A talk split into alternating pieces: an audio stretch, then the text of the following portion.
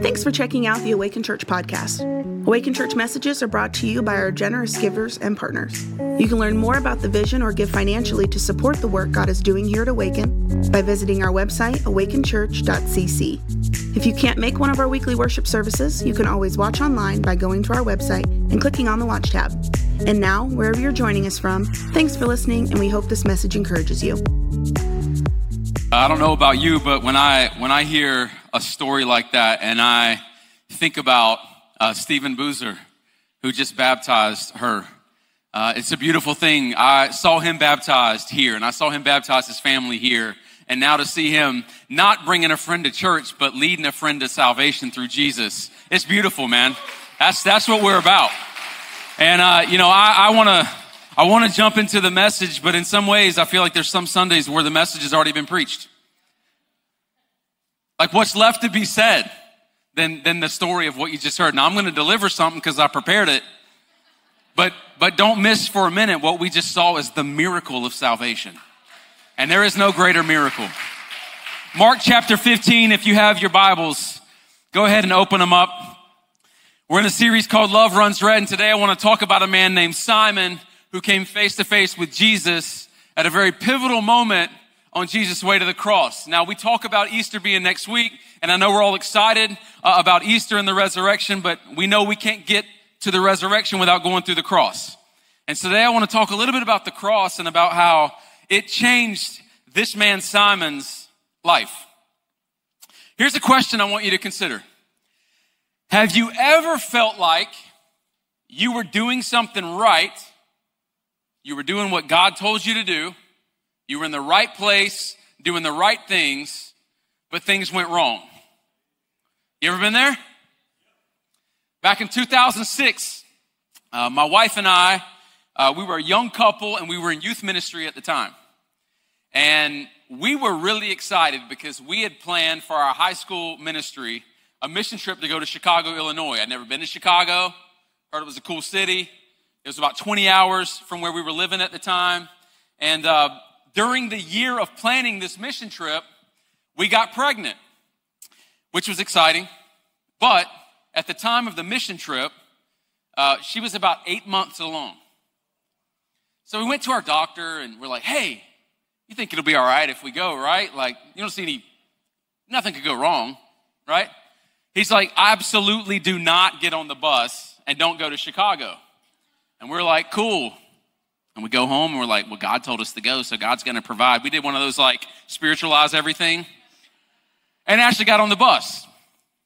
We went through the week, the whole week. It was a construction mission trip. We were working on roofs, working on houses. She was not on a roof. Uh, she was more like giving Gatorade and water and things like that. Every night we had worship services and we got all the way through the week. And I was really excited because I'm like, we'll get this mission trip done. Then we'll go home then we'll have the baby and everything will be great. Friday night, the last night of the trip, I'm asleep on the gymnasium floor with all the other high school boys. The guys slept on the floor in one room or one gym, girls in another one. We were on air mattresses and things. And in the middle of the night, one of our youth workers, his name was Randy Robinson. He was also the bus driver. He woke me up. You know, I'm startled, I'm exhausted. If you've ever know anything about youth ministry, uh, there's just, you're, you're whooped. And I wake up, I'm like, yeah, Randy, what's up? He said, you need to get up and get dressed. I'm like, what time is it? Thinking, you know, maybe I blew the alarm. He said, you, you need, we're going to the hospital. Said, what happened? What's wrong? He said, you're having a baby tonight. And I, I can't say what I said to this morning. Uh, or the thoughts that went through my mind. But I, I, I, got up and I got dressed and we made our way to the hospital. And I walk in this hospital room and I see Ashley and she's got a big old smile on her face. You know anything about Ashley? She's like, here we go. The nurse is like, hey, you're having a baby. I'm like, no, you can hold that off. Give her a shot or something. We got to figure this out, you know? And uh, long story, really short, really condensed. We had Braylee that night in St. Catherine's Hospital, East Chicago. The next morning, all the high schoolers loaded up the charter bus, went back home. We stayed in Chicago for a couple days. And I remember thinking like, all right, I'm a type A personality. I like a good plan. And I had it all planned out, but we did not have extra luggage. We did not have anything that you would need for a newborn. None of our family was there at the time, although we did have some family that traveled in. Uh, the nursery back home was not put together, and I was sitting here thinking, okay, I'm doing everything that I thought God wanted me to do, and this happens this way. It's pretty inconvenient, you know what I'm saying? We got in the car, a rental car, and Ashley's like, You talk about inconvenient, babe. I'm the one that had the baby, you know? Uh, we drive all the way home, stopping like every hour, and it was crazy. But it's like we were doing all the right things, but then something seemed to go wrong or seemed to be inconvenient. But looking back on it, I honestly would not have scripted it any other way. And I think life's that way sometimes. I think sometimes in life we, we go, we look in hindsight or we look in the rearview mirror and go, man, I'm so glad God did things that way. Today I want to look at the story of a man named Simon who was doing everything he was supposed to be doing. He was doing the right things, the right way. Some would say uh, even incredibly righteous in terms of what he was doing in this story. But then something crazy actually happens to him. Mark chapter 15, let's pick the story up in verse 20. When they, and by they we're talking about the soldiers, when they were finally tired of mocking Jesus, they took off the purple robe and they put his own clothes on him again, and then they led Jesus away to be crucified. Now, verse 21 there was a passerby named Simon who was from Cyrene, and he was coming in from the countryside just then. And the soldiers forced him to carry Jesus' cross. What's interesting, and I want to set the scene of this story for us, the context of what's taken place. Uh, I referenced the movie The Passion of the Christ several weeks ago. If you haven't watched it, I, I can't encourage you enough to find time to watch the movie. In the movie, this, this scene is so detailed and it's so descriptive. But what's actually happening in this scene is we're on the, the, the, the tail end of Jesus' arrest, his trial, and really the beating, the physical beating that he endured and the emotional beating that he endured. If you read all of Mark chapter 15, what you'll discover is that Jesus at this point is being led out of Jerusalem, outside the city walls, and they're marching toward the place called Golgotha, which was the place of the skull. It's a hill right outside of the city walls of Jerusalem that looks like a skull. And John tells us in his gospel that Jesus was forced to carry his own cross, that he would be crucified on this same day. And so, as he makes his way out of the city, he's already been physically beaten with a cat of nine tails. It was basically a whip with nine strips of leather, leather, and there's glass and rock in it. So his back is just ripped open. Most scholars would say that physically he was beyond recognition at this point. He had the crown of thorns placed on his head. He's been emotionally just beat to death in terms of being mocked and spit upon, his beard being pulled out. This is Jesus that we're talking about. And now he's got a cross on his back that he's going to die on. And as he makes his way up the hill to Golgotha, he collapses. Physically, he's whooped. Emotionally, he's whooped. And I want us to get the visual here because it's in this moment that we meet a man named Simon. Now, Simon came from Cyrene. Quick geography Cyrene is 730 miles away in northern Africa. He didn't have a car, he didn't have a plane, but he's on his way to Jerusalem because it's Passover. And in Cyrene, there were Jews and Gentiles that lived there. And so he was probably a righteous man, a religious man who was on a pilgrimage going to Jerusalem for the celebration of Passover. He's not Middle Eastern. He's not Israeli. This is a black man from North Africa who's traveled 730 miles. That's almost a month's journey to get to Jerusalem. So this man is purposefully and intentionally seeking after God. He's faithful. And as he walks by, probably traveling alone, not with his family, we learn later that he had kids. We don't know how old they were at this point but he's probably not with his wife. He's a Jewish man traveling alone or with a small group. As he's walking by, imagine him walking into town and seeing this scene. Thousands of people that are watching this man named Jesus carry a cross. Now we read the story and we go, well, everybody there at the time knew about Jesus. And I, and I think people did know about Jesus. But if you weren't from Jerusalem and you were from another country, and you get to town, all you see is there's a bunch of chaos happening. And a man who claimed to be the Son of God is about to be killed. And so Simon's walking by. And it just, just at the right time, as he's walking by, Jesus collapses and the soldiers go, Hey, you! You come carry his cross. Now think for a moment. You, you're on a pilgrimage. You're doing all the right things. You're doing what you believe God wants you to do. You're following the religion that you've been raised in and that you're part of. And then in this moment, everything changes and all eyes are on you. And Simon comes face to face with Jesus. There's a, there's a couple things I want us to take away from the story about this encounter and what the cross did for Simon. if you're taking notes, this would be a really good time to start because we can easily go through the, the story of the cross and the resurrection and celebrate Easter and miss this character. That's why some of you right now have been in church for years, maybe even decades, and you've never heard about Simon of Cyrene. You can easily glance over this, but this is a very important part of the story. The first thing that I want us to realize and take away from this is that the cross that Simon carried in this story, it was his to carry. It was, it was his cross to carry. Here's what's interesting the Gospel of Mark was written by Peter, right? So, Peter, faithful disciple of Jesus, most scholars believe about 30 years after the crucifixion, Peter and John Mark sat down together, and Peter told John Mark, Hey, here's the account of our life with Jesus. And Mark pinned it out in his gospel. Mark tells us that this was Jesus' cross, possession to Jesus. John tells us that Jesus was tasked to carry his own cross. If you do some study, you got to ask the question why is Jesus carrying a cross? He was sinless. He's the only person who ever lived that didn't commit a sin. Yet a cross was for criminals. A cross was, uh, it was our modern day electric chair. The cross was the, the most gruesome way to die, the most criminal way to die. And here Jesus is carrying the cross. 1 Peter 2.24 tells us this, that Jesus personally carried our sins in his body on the cross so that we can be dead to sin and live for what is right. By his wounds, we are healed. This is the great exchange that we're talking about at the cross. Simon, who's, who's just passing by, Simon comes face to face with Jesus. Jesus has this wooden cross on his back.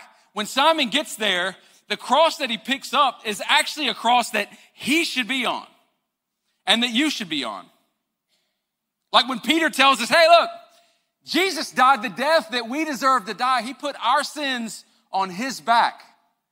What we know in this story is that when Simon shows up, physically, he picks up a cross that actually should have been his to carry.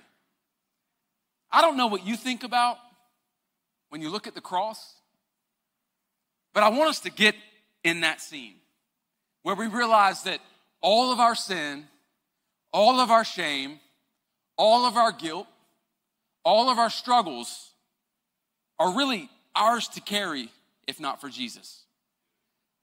All of us have a cross to carry.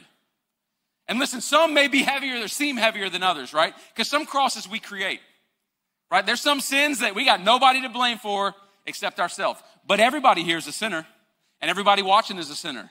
Romans 3:23 says, "For all have sinned and fall short of the glory of God." And the wages of sin is death.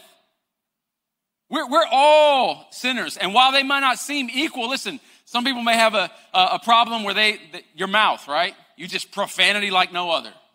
It's just filth coming out. Maybe your sin is lust or pornography. You got an addiction that you don't tell anybody about, but it's, it's running rampant in your life. Maybe it's alcoholism, or perhaps you're cheating on somebody right now, or maybe lying is your vice, right? There's, there's sins that, that we commit. It's definitely a cross, it's heavy, it's a burden that you carry around. There's some crosses that we inherit. Like you, you got it from your parents or from your family, right? It's generational. Maybe you're just angry and you don't know why you're angry. You pop off, say things, do things, you don't really know why, and you go, Well, my dad was mad, my granddad was mad, this is just kind of who I am. It's part of your family. Maybe you inherited some brokenness from your generational line. You grew up in a broken home. You've never seen a healthy marriage. You don't know how to parent because you've never seen that done well for you, right? Like there's some crosses that are just handed to you and inherited. There's some crosses that happen to you. Like maybe you had to go through the death of a loved one. You're struggling with that grief. You're dealing with depression. Maybe you were abused in some way, mentally, sexually, physically, right? It's something done to you. Listen, all of us have a cross that we have to carry. But the same way that Simon rolls up on Jesus here and puts the cross on his back, when we look at the cross, what we have to remember is the only way we get through this life is taking that cross on our back and giving it to Jesus. It's the only way. It's a crushing blow. I mean, physically think about Jesus.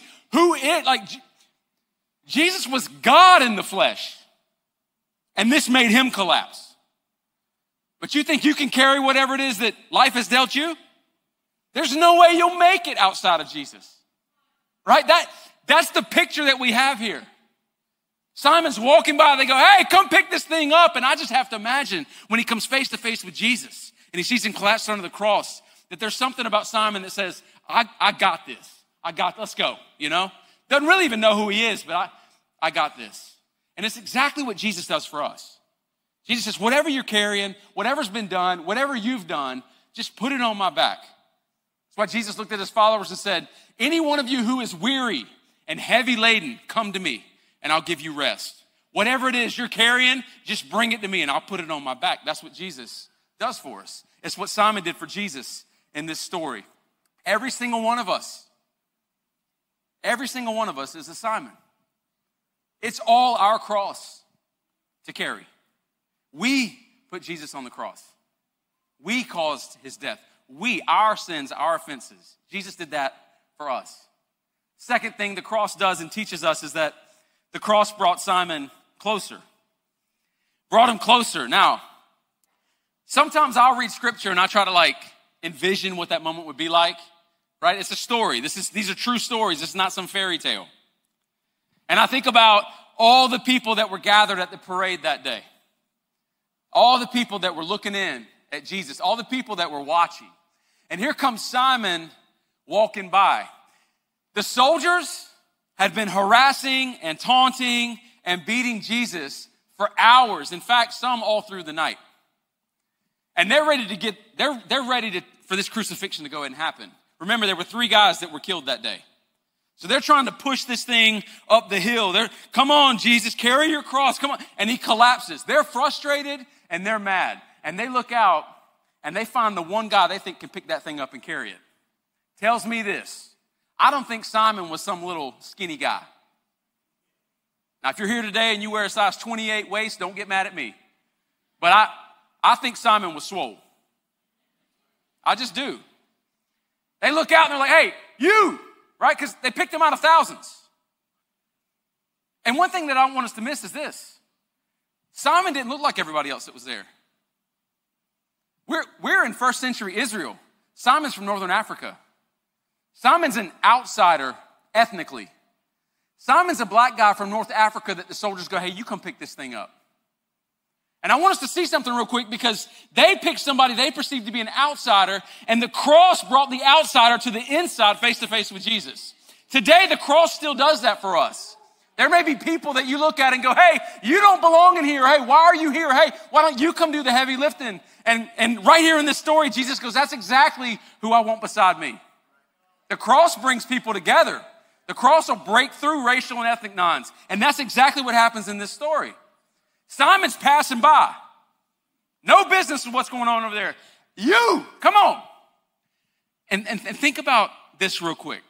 Here's a religious man on a pilgrimage to observe exactly what the scriptures told him to observe. I'm making the trek. I'm going all the way to Jerusalem. I'm going to put in the work. If I can just get close to God, I'm on the journey.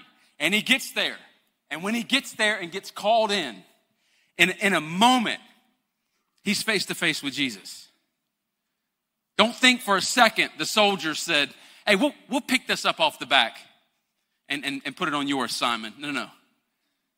He physically had to touch Jesus. And what we know from the story is there was blood on the cross off of Jesus' back. The cross was wet with his sweat. And I'm not trying to be gruesome, this is just factual. that in a moment's notice, this man comes eye to eye with Jesus, takes on his pain, puts it on his back, and looks at Jesus and says, Let's go. And I want you to envision them walking up Golgotha together. And he's carrying it slow, and Jesus is walking along, and they're step and step. He hears him breathing.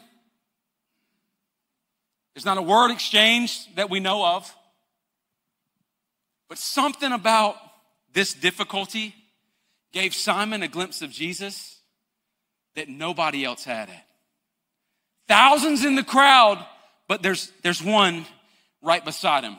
And I think the lesson in that for every single one of us is this there is something about difficulty and adversity that brings an intimacy to Jesus you can't get any other way.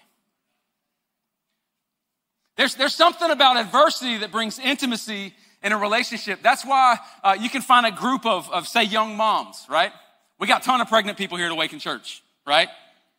And you, you find a group of, of moms that had kids all together, right? And they go through those first couple months or first couple years of having kids. Those moms are locked arm in arm. There's a, there's a community and a support there that is unmatched. Why? Because they've gone through adversity together. It's why you can uh, find a class of people who've gone through AA and broken through addiction why are they so tight? Because they've gone through adversity together. It's like sports teams, right? Right now, you look like the NBA this past year, the bubble that existed during COVID, and some of the teams that just gelled together because they went through adversity together. It's military. Any of you guys that are women or men that serve in the military, it's why you go through a deployment and you're forever changed with those people. Why? Because you've gone through adversity together. Difficulty makes relationships different. And in this situation, Simon's invited in to the most difficult moment of Jesus' life. Jesus takes on the sins of humanity. He's beaten beyond the point of being able to physically walk. And Simon's brought in right beside him. And he puts the cross on his back and he starts marching up the mountain. There's a difference between walking by what was happening that day and then walking with the one it was happening to. There's a difference between walking by Jesus and walking with Jesus. There's a difference between walking by worship and walking with worship. You go, what do you mean, Pastor? Look, you can walk by this place every Sunday. I don't care if you say, I'm coming every single week. You can walk by, you can walk in, and you can walk out, but, but miss the worship that's happening. It's different when you start walking with worship. It's different when you keep hope alive means something on a Thursday morning when things are falling apart at house. It's, it's different when uh, you, you have to actually call yourself into a time of worship during the week. Because Sunday morning ain't just, it ain't good enough. You need something else during the week, right? That's walking with worship, not just walking by worship. It's different when you walk with people in community through small group as opposed to walking by small group. You go, what does that mean? It means you can be in a small group for six months and never really open up about what's going on in life. And then when, when the bottom falls out, you go, oh, nobody cares about me. It's like, well, maybe you should have opened up and told them that your world was crashing, right? It's the difference between walking by group and walking with group. Simon in this story, with thousands of people, is, is walking by Jesus. He's a passerby. But he gets called into a moment where he starts walking with Jesus. And it changed him. It changed him. That's the last thing I want to focus in on. It, it, it changed him. Look at, look at the story. You go, how, how did it change him? Because right here, all we really find is he picks the cross up, he carries it, and by all accounts in the gospel, he kind of disappears. We don't hear about Simon anymore. Right? So it's like, okay, well, maybe Simon just grabbed the cross and walked up to the top of the hill, planted that thing, and was like, I'm heading to Passover, right? We don't know. Other than if you dig a little bit deeper, you realize that it had a monumental life changing impact on this man who was from a different country, a different ethnicity. Look at what happens in Mark 15, verse 21, the way the verse ends. Then a passerby named Simon, who was from Cyrene, was coming in from the countryside just then. And the soldiers forced him to carry Jesus' cross. And then, right there in parentheses in your Bible, Mark tells us Simon was the father of Alexander and Rufus. Well, who's Alexander and Rufus? It's interesting, isn't it? Because uh, the, the audience that Mark is writing to, this is 30 years after the resurrection. So the audience that he's writing to is actually the early church. And so you imagine for a moment that uh, Peter and Mark, when they write the gospel, they're like, okay, um, Simon, the one that carried the cross, he was, he was their dad. Y'all know Alexander and Rufus, right? I know I'm confusing you. Let me make it make sense. Y'all know Tevin that gets up here on this platform? Imagine for a moment if I was like, hey, um, Simon was, was Tevin's dad. You're like, oh, okay, we know Tevin. He's in our church. Like, we know him. Yo, Alexander and Rufus were boys with the early church. How does this happen? How do they get from Africa to Jerusalem? How do they move 730 miles away to now be a part of the early church? Here's why. I have to believe that Simon on this day, everything in his world got robbed. He, he picks up a cross and he carries it to the top of the hill. And he watches that they lay Jesus on top of it. They put one nail through one wrist, one nail through another wrist, one nail through his feet. Simon steps back and watches as they raise this cross up. And this one that he's read about in the Old Testament, the Messiah, the one that Isaiah said would be led like a sheep to the slaughter, not saying a word. Simon realizes that's him. You don't walk away from that unchanged. And I have to believe that Simon hung out in Jerusalem for a couple days. He'd been traveling quite a while. And so as he hung out in Jerusalem, I have to believe he caught word two days later, two mornings later, when Jesus rose from the dead. wait a minute now. I knew that guy because I carried his cross. I walked with him. We went up the hill. I saw him get nailed to it. And now he's alive. I imagine Simon had a little had a little jump in his step on the way home. Wouldn't you agree?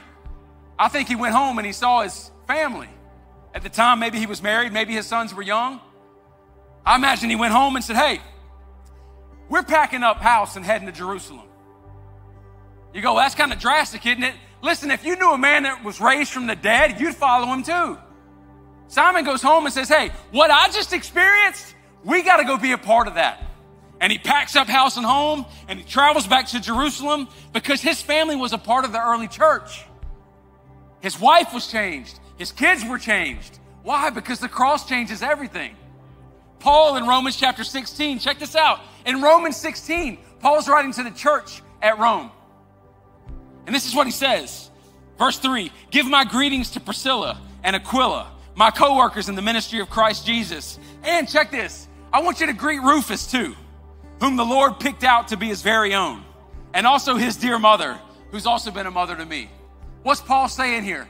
This is years after Simon carries the cross, and his own son Rufus is a part of leading the early church in Rome. Why? Because when the gospel gets a hold of your family legacy, everything starts to shift. And I'm speaking to a dad that's in here today that wonders, hey, will my life have any impact beyond this decision? Your kids and grandkids will never be the same. I'm talking to the mom who wonders, hey, do those prayers actually make a difference? Your kids will never be the same. Right here, Paul says, Look, I know Simon's wife. I know Simon's mom. I know Simon's kids. They're a part of the church because on this day that Simon got called out, he stepped into the family of God and the cross changed everything for him. It is no different for any one of us today.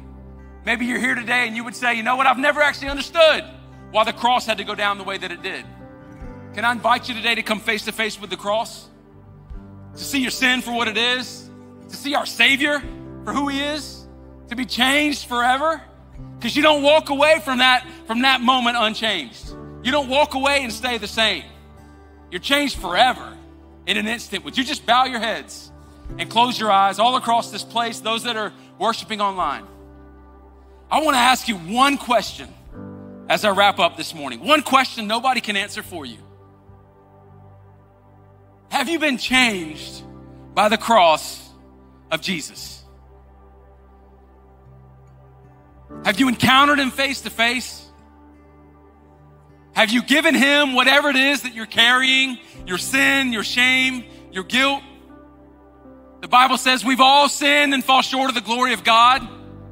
The wages, the, the punishment or the penalty for our sins is death. But the gift of God is eternal life through Christ Jesus. Simon on that day received salvation. The same invitation is extended to you today. Here's what I want to invite you to do. Before we stand in worship, before we stand in response this morning, I want to give you an opportunity to respond as God's speaking to you right now. I believe that for some of you, there needs to be a decision made. I'm giving my life to Jesus. I see him face to face.